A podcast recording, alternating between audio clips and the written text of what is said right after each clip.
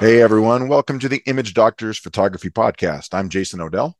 And I'm Rick Walker. It is good to be back once again with all of our listeners, especially those who have signed up to support us on our Patreon page, imagedoctorsphoto.com. I'm going to put that out right before I forget.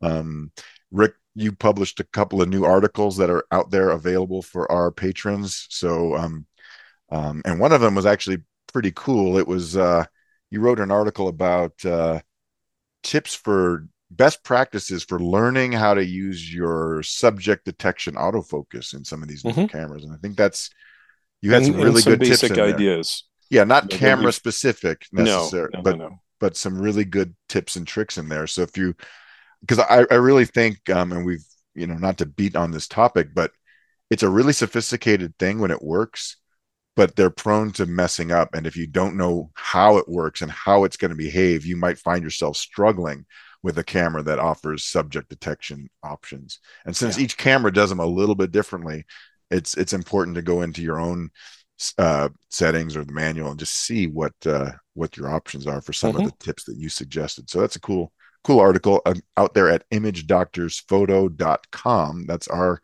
main blog website, and we hope that you'll check it out. Well, today we've got a couple of things, right? Yep.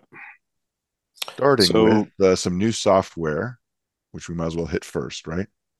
Yeah. So, be, just to give people a top level view of what we'll talk about, we'll talk about some updates to Topaz and DxO software plugins in both cases.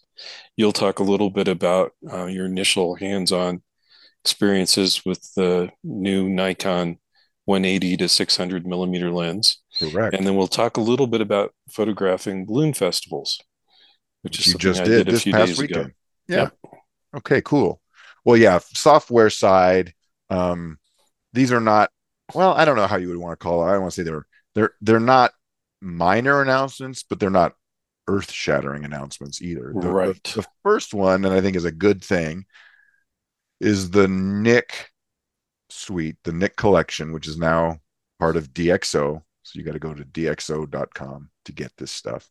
Mhm. Um, they have finally completed the full overhaul of the user interface controls for all of the plugins. So it's now a unified uh, interface. And I did download them; they seem to work. And I haven't done much with them, but it's nice to see all of the plugins sharing this this tip this standard UI. Right, including how you work with control points and how you Mhm. can kind of finesse those. I think Yeah. that here's the downside of it. And normally I'm a glass half full kind of guy, but man, their noise reduction program is called Dfine, and their sharpening programs are so antiquated. And all they've done is just repackaged them. Mhm. Right. And and you know, just as an example with the sharpening program, the ca- the capture sharpening program has been broken for 15 years when it comes to your ability to either sharpen more toward edges or surfaces. It has never worked correctly, and it still doesn't work correctly. It's so bizarre. However, um, we both own this software and we feel it's worth buying. And the reason for that is for three programs that do work really well. Yes. Three three plugins that are very good.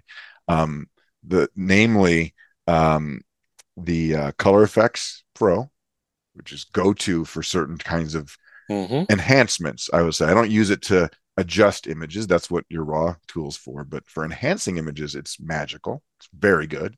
Silver Efex Pro, which is still in my black and opinion, white yeah, it's. plugin. I think it's the best black and white tool. Other stuff is pretty good, but it's still got some tricks up its sleeve that are Yep. very nice. And then Viveza uh, for color adjustments, control point adjustments, and certain types of things. Not one I use as much as the other two, but it's still very good. Those three to me are worth the plugin suite. Completely agree. And just I mean, more or less forget about the others. I mean, the other stuff is there, and you know, I've had fun with the analog Efex every now and then, but that's a one-off. Yeah. Whereas there's many images that will benefit from a little color Efex enhancement, some of those filters, because it's like 50 something filters in there. And I really use about 10, but those 10 are very good. Yeah. I guess my my point is especially with noise reduction, DxO has some superb noise reduction technology.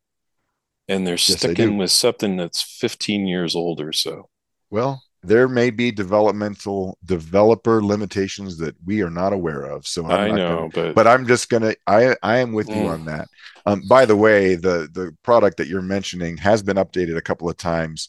Uh, these are minor updates. So if you do use DxO's Pure Raw three, which we mm-hmm. both use and enjoy, right? It has had a couple of minor updates, you know, camera model support, things like that. So you might want to just check that. Mm-hmm. This is a good time to do so if you haven't yep. already. The other sort of big announcement, it's not that big really, but it it you know it's a it's a version up upgrade is uh, Topaz Photo AI is now 2.0 as of as of our recording this this morning. So very very new. I've I've barely tried it. Um, this is software that replaces three prior Topaz products: Sharpener, you know, Sharpen, uh, Denoise, and Gigapixel they merge them all in there. And we liked this software quite a bit. It's not perfect, and it still isn't perfect. Um, if you know, with the DxO stuff, you can create DNGs that have the noise reduction and sharpening baked into them, and it does a good job. You can do something analogous with the Photo AI program, but it still is very broken. It produces very inconsistent results. This is when on, you're using it in a raw environment yes, as, a, as a front end to create a, a DNG file. Correct. Right. It just does not work well. Yeah, it works that... great if you're doing that somewhere else, and then what you're doing is some some work in Photoshop or whatever.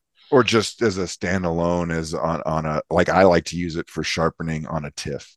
Mm-hmm. You know, export edit in from Lightroom. That, that works fine. And then edit a TIFF. It works. It works great. I agree. Their raw tool is sort of cobbled together from some open source project products. I'm not a huge fan of of things, and you can sometimes get unpredictable results from it. Um, and we talked about this before, but in order of of you know noise reduction stuff, I, I give top marks right now. Still goes to DxO Pure Raw 3, mm-hmm. or you could use their Photolab pro- product, I suppose. But if you're just using a, a, a standalone, I think theirs does the absolute best, followed by the Adobe Denoise that's added to Lightroom. Mm-hmm. I think that's very good for noise reduction. It is. Um, you have to tinker with your sharpening a little bit. So sometimes I like the DxO re- option, you know, but you can try those two. And if you're already using Lightroom, you know, Denoise is free. It's built into it. So it's already there. And it really works pretty well. Yeah, it does. Um, and then I would put I would put Topaz's noise reduction in the it's very good if that's what you're using, but compared to the other two, it's a sort of a step down. In fact, I found Topaz when I was messing with it today, um, bringing out some hot pixels in my images that that aren't there when I look at them in Lightroom and stuff like that. Yeah. Now that being said, the sharpening side and the upres side of Photo AI are wonderful. Those are superb. And that's why I would recommend this product because one thing you can do with it now that, that you couldn't do before is you can do cropping. So you can send a, let's say you send a TIFF or you're working in Photoshop um, or Lightroom. You send a TIFF to Photo AI and you want to sharpen it, but you want to crop it. And now you want to upres it back up a little bit, you know, like 20, 30, 40%, just to get your pixel dimensions back up into that 20 to 24 megapixel range which is actually very good for printing uh, most shots. It does a fantastic job. I'm going to just say that. Yeah, yeah. The it's it's got some new features. You know, it's got some new algorithms in some areas, and and from what we've seen so far, some of those look very good. Mm-hmm. Um, just enhancements to how they sharpen and things like that. A new engine. There are also some features for tweaking, you know, the brightness level, the color temperature, you know, as touch up tools. And for whatever reason, those are still shown as beta. And I can tell you that they really don't work in a lot of cases. So, well, and they certainly don't work in the raw environment. They even tell you that. So, Yeah, you know, they don't it, work too well for other ones either. I I don't know. You know, there's They're always not done. times when when you when you look at an image that you think is done and you realize, eh, I just need to like tweak the the shadows or the contrast a little bit, and that that could be the way to do it. Personally, I'm more inclined to do that sort of uh, adjustment in a tool like Lightroom, where it's a non-destructive edit. You know, Sure. just just you know, if I need to to tweak it, but it's not a bad thing to have color cast correction options in there. What I worry about is development. You know, the strength of the product is the sharpening algorithm, the upresing, you know, the the enlargement algorithms, enhancements, and the noise reduction uh, algorithms. That's the strength of the product. So for me, having those other tools in there, it just doesn't make me excited in any way. It's just it's just more stuff that I'm probably gonna not really feel like is necessary. And is that detracting from progress in other areas on the software because they're developing other tools? Like You know, handling it- raw Like like what? Yeah, like the raw files. Yeah, like exactly. handling raw files. Yes, That's where their efforts ought to be focused, in right. my Because opinion. Get so anyway, working finally. We like all of those products, but Yes. they all have, you know, this, this is a, a long way of saying like we have found their weaknesses and we we work around those by using them. And so we both use the Topaz product more as a back end on rasterized images, Yes. not on raw files. Whereas the DNG tool in from DxO, the pure raw, we like to use on raw files to generate a DNG Front end. on the front end most of the time. Yeah. That's just the way we do it. And I think we've both come to that conclusion independently. Um, but it's, it just works that way. And it's and it's wonderful. Now, one quick comment, and then we'll move on to the new um, Nikon zoom lens. If you have a copy of Photo AI and you're still under maintenance for it, and by the way, you can buy subscriptions for maintenance. Like I think both of us did that, Yeah. you know, and got It extended on ones. sale or something. Then, then you do not need to buy 2.0. You simply update, just like you have been nice. doing. Just hit the update button, it'll take you to 2.0, and there you are. So don't, please don't go out and buy it if you already have the other. At least check first. Right. I, I think I bought a two year maintenance plan when it was on sale. I did the same. And so I'm under that under that umbrella. Yeah. Okay. So um But like you said, we like these programs. It's just there's some things that frustrate us. So want to let everyone know what those are. play them to their strengths. That's what I always Yes. say. Okay. Um new lens. Yeah. that was kind of a, a nice thing. Um, got an opportunity to pre-order that lens um, for evaluation from uh, B&H. Um, so I kudos to them that they they loaned us this lens to to mess with. Um, whether or not I buy it is another question, but that's a that's a story for a different day. But it's the Nikon 180 to- yeah, it's the 180 to 600. It's f5.6 to 6.3 VR Z Nikkor, right? So it's a Z, native Z lens. Um, it's one that has been on Nikon's lens roadmap for seemingly forever. And I'm very happy that it's finally come out because it represents a hole in the lineup for the Z lenses. Um, it fills a hole, it fills a niche. And that niche is a good telephoto zoom for wildlife, especially bird photographers, that isn't a $15,000 lens. You know, or a, even if this is a, a lens that, in terms of placement in the lineup, it's pretty much a replacement for the 200 to 500 5.6 that we used to use on F mount.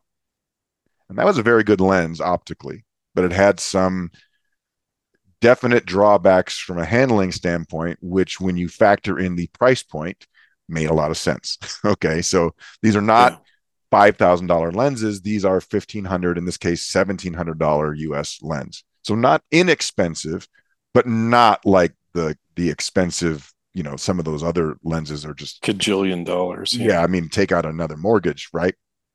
So this one fits into the enthusiast category quite nicely, in my opinion.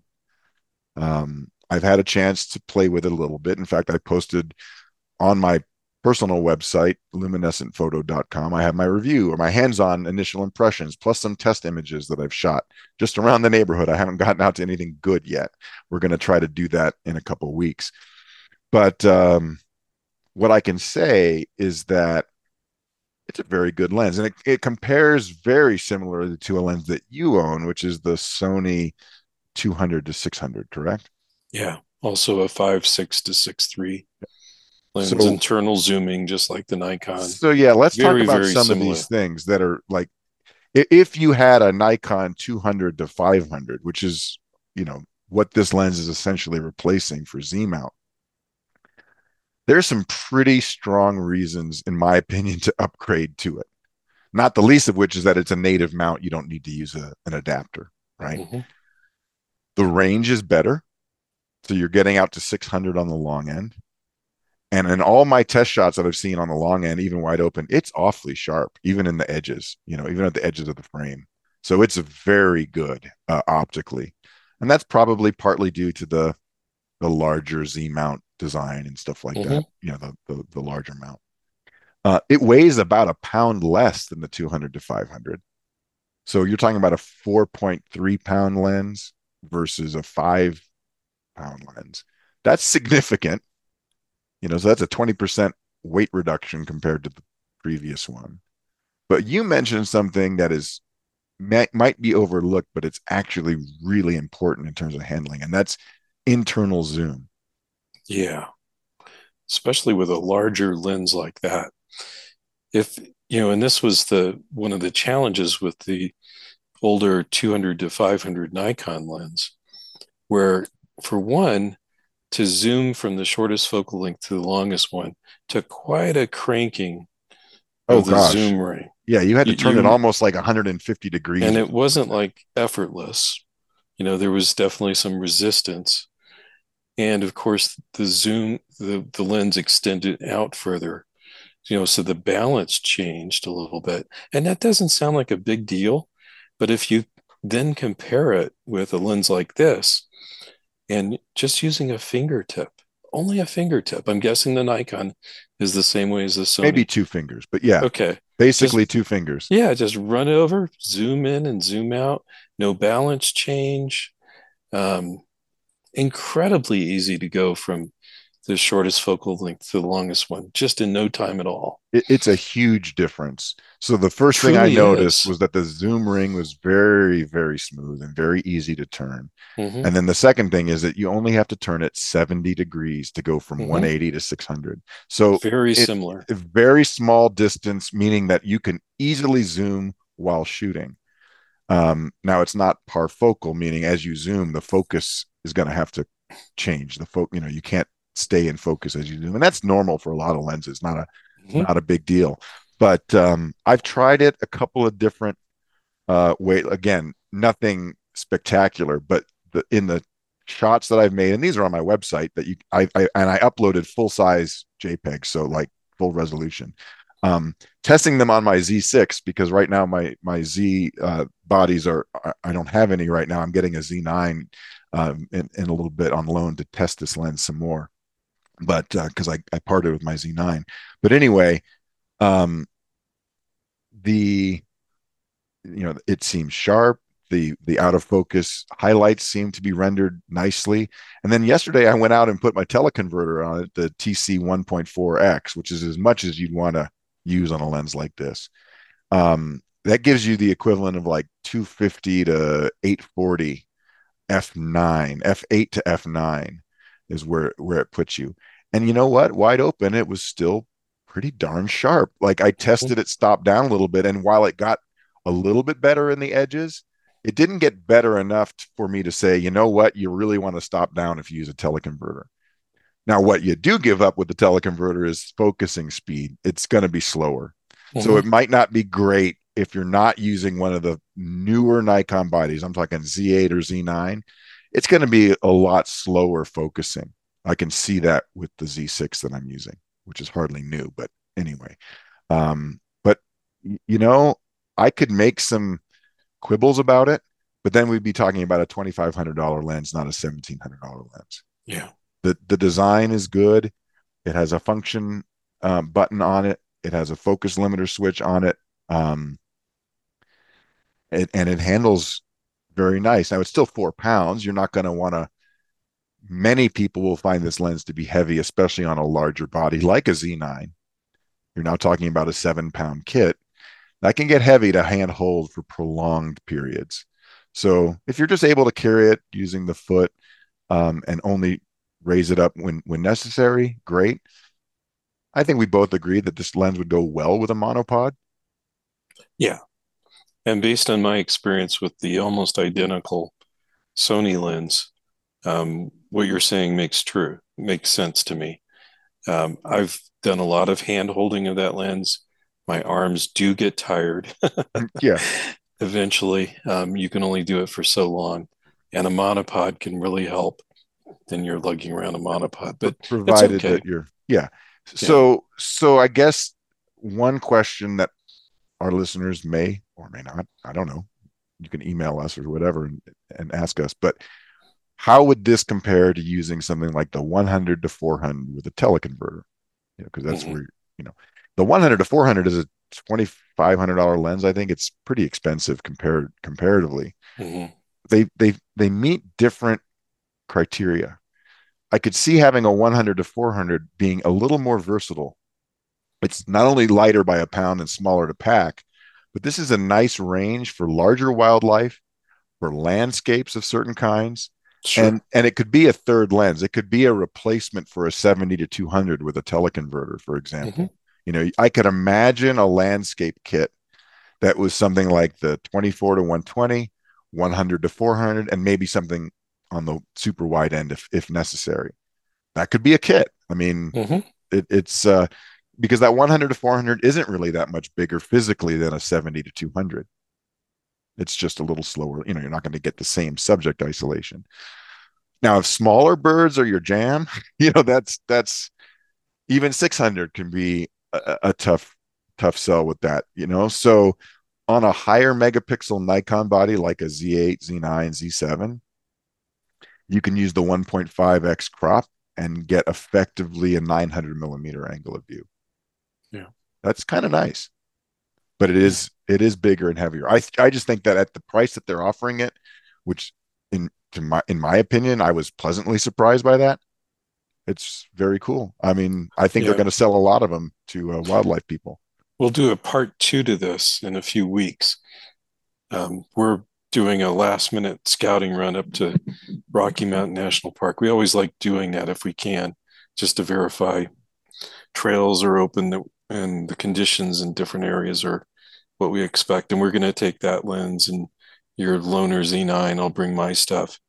And yeah, we're not going to we're not going to do a Sony to Nikon comparison. That's silly. I can already tell you the answer. If you own Nikon equipment, you buy the Nikon lens. right. If you own Sony equivalent, equivalent equipment, you buy the Sony lens. They're Easy. both good. yeah, and any differences are, would be so so no. minuscule that to not no. really care. It's you know? silly yeah it, it, it doesn't if that's we'll what you're that. obsessed about then maybe you shouldn't be in photography i don't know yeah uh, anyway um anyway we'll do a part two yeah let's talk then a little bit about last weekend labor day weekend here in the states where you went to our local balloon festival um i've shot it in the past as well um, but you went out early one morning and uh what was your plan balloon well, festivals I, are fun. I mean, there's color people, there's all kinds of stuff. Now, and, one thing I heard while I was there that I'd never heard before, I don't know this is true, but the announcer um, said that there were only two balloon festivals festivals in the country where all the observers were allowed to get right up by the balloons, including right up to launch time. Just this one and the big one in Albuquerque. Yeah, that's the one most people know about. Yeah, and that would be interesting if it were the case. Um, so, given that, and and I have shot this many times, I had a game plan in mind that kind of unraveled on me. Oh no! And so, part of this is to talk about how things unravel times, and and what you should do that would be better than what I did. but at any rate, my game plan was to be down there amongst the balloon crews before they even started inflating and do almost like some photojournalist stuff focusing on one crew and as as they prep the balloon and everything, the basket and stuff, um, to get ready to launch, and then going through the launch sequence, going up in the air, get some nice shots of other balloons too, probably shooting pretty wide, and then I was going to scamper over to this lake that's on the park where it's located and get some shots of the balloons over the lake with Pikes Peak in the background. Sometimes they'll dip down to the water, which is kind of cool. And I had a longer lens for that kind of stuff. I mean, that sounds like an excellent plan to me. What it was a it was go, a fine plan. What could possibly go wrong? Well, it was gorgeous weather. There was no wind at ground level, and I was, you know, expecting them to take off any second, and they didn't. And then they said, "Oh, guess what? The winds a few hundred feet up were too high, so we can't launch." So what they did is they then inflated all the balloons, and they had 75 of them. So this is not a tiny little balloon festival. This is a decent one. It's it's actually pretty nice. But they inflated them all up. It's really cool visually, but really hard to photograph. Mm-hmm.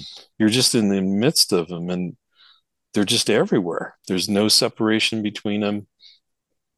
And it was it was tougher than I expected. I thought I got some decent shots, ended up not caring for them too much, you know, just colors and patterns and stuff the ones that ended up working the best were almost more like shots that you would see in a newspaper or whatever, just saying, "Hey, this was the balloon festival. This is kind right. of what it looked like." Just kind of there. yeah, I think I think the shots that I like the most with balloons is if you can get a wide shot of a lot of balloons up in the air with a cool background.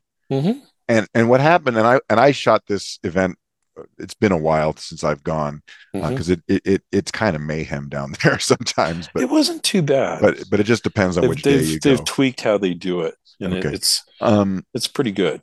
The um when you're down amongst the balloons, you're almost too close to do anything of balloons themselves. Right. But there's some shots you can get while the balloons are lying on the ground while they're inflating them, you know, the burners, that kind of stuff, the wicker baskets, the crews, the photojournalistic style that you're talking about. Mm-hmm. But I think the nice shots are, tend to be those wider environmental shots where you can get some separation and and you've got colorful balloons with the colorful background, maybe a nice sky or or the reflections off the lake.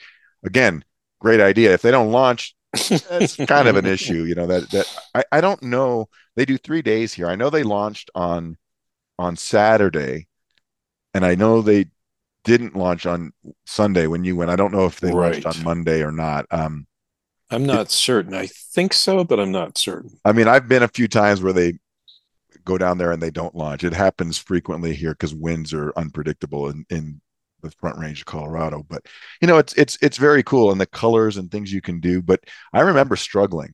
I remember it being a real challenge to to get stuff other than because there's people in every shot so it's very hard to get shots that don't yeah. have just overrun with with with families and other people and so what you think you might experience and what actually happens tend to diverge a little bit. Now there's another thing you, you i don't think you did this but a lot of times these balloon festivals in the evenings they'll do what's called a glow.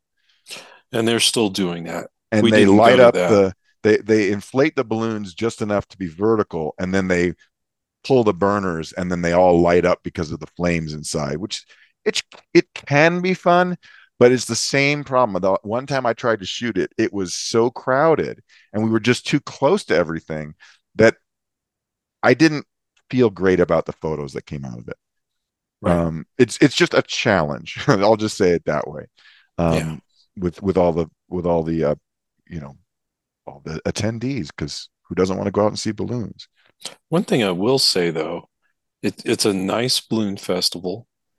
Um, I do think that they've done some things to make access to it easier, and we actually had a remarkable easy time finding a place to park and didn't oh, have to good. walk all that far or anything. I know in the past that's been challenging. Yeah, so they've improved it and it's good. And there were 75 balloons. Nice. And and I talked to someone that was there on Saturday and it, it sounded glorious. So if someone is wanting to go to a balloon festival, I mean, the one in Albuquerque, from everything I've heard, I almost went a few years ago, is fantastic and larger. But this is really pretty good. There's no charge to get into it. You just have right. to pay like five or ten dollars to park if you want to park close. Um, it would be a nice place to spend a few days. Just mm-hmm. don't leave yourself with only one day because the weather can change just like it changed on me. And uh, you know, not that I work for the Colorado Springs Chamber of Commerce or anything like that, but uh, nor do I. our weather here in early September is usually quite pleasant. So, oh, it was glorious. I mean, it was it was just temperatures weather. The, you know, early morning temperatures can be in the you know 50s or 60s and you know it was, it was 60s the day yeah we i mean there. it's very nice it's generally this is our nicest and, month yeah very okay nice. all right well uh i think we've exceeded our time slot for this I'm week. certain we have.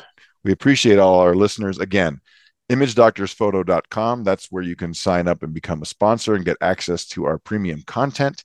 And we look forward to um, uh, seeing you guys all next week. If you do have questions for us, you know, contact. There's a there's an email link uh, on the contact us on that website. Um, we'd love to hear from you, hear your um, ideas for show topics, and uh, until next time, happy shooting. All right. Bye bye.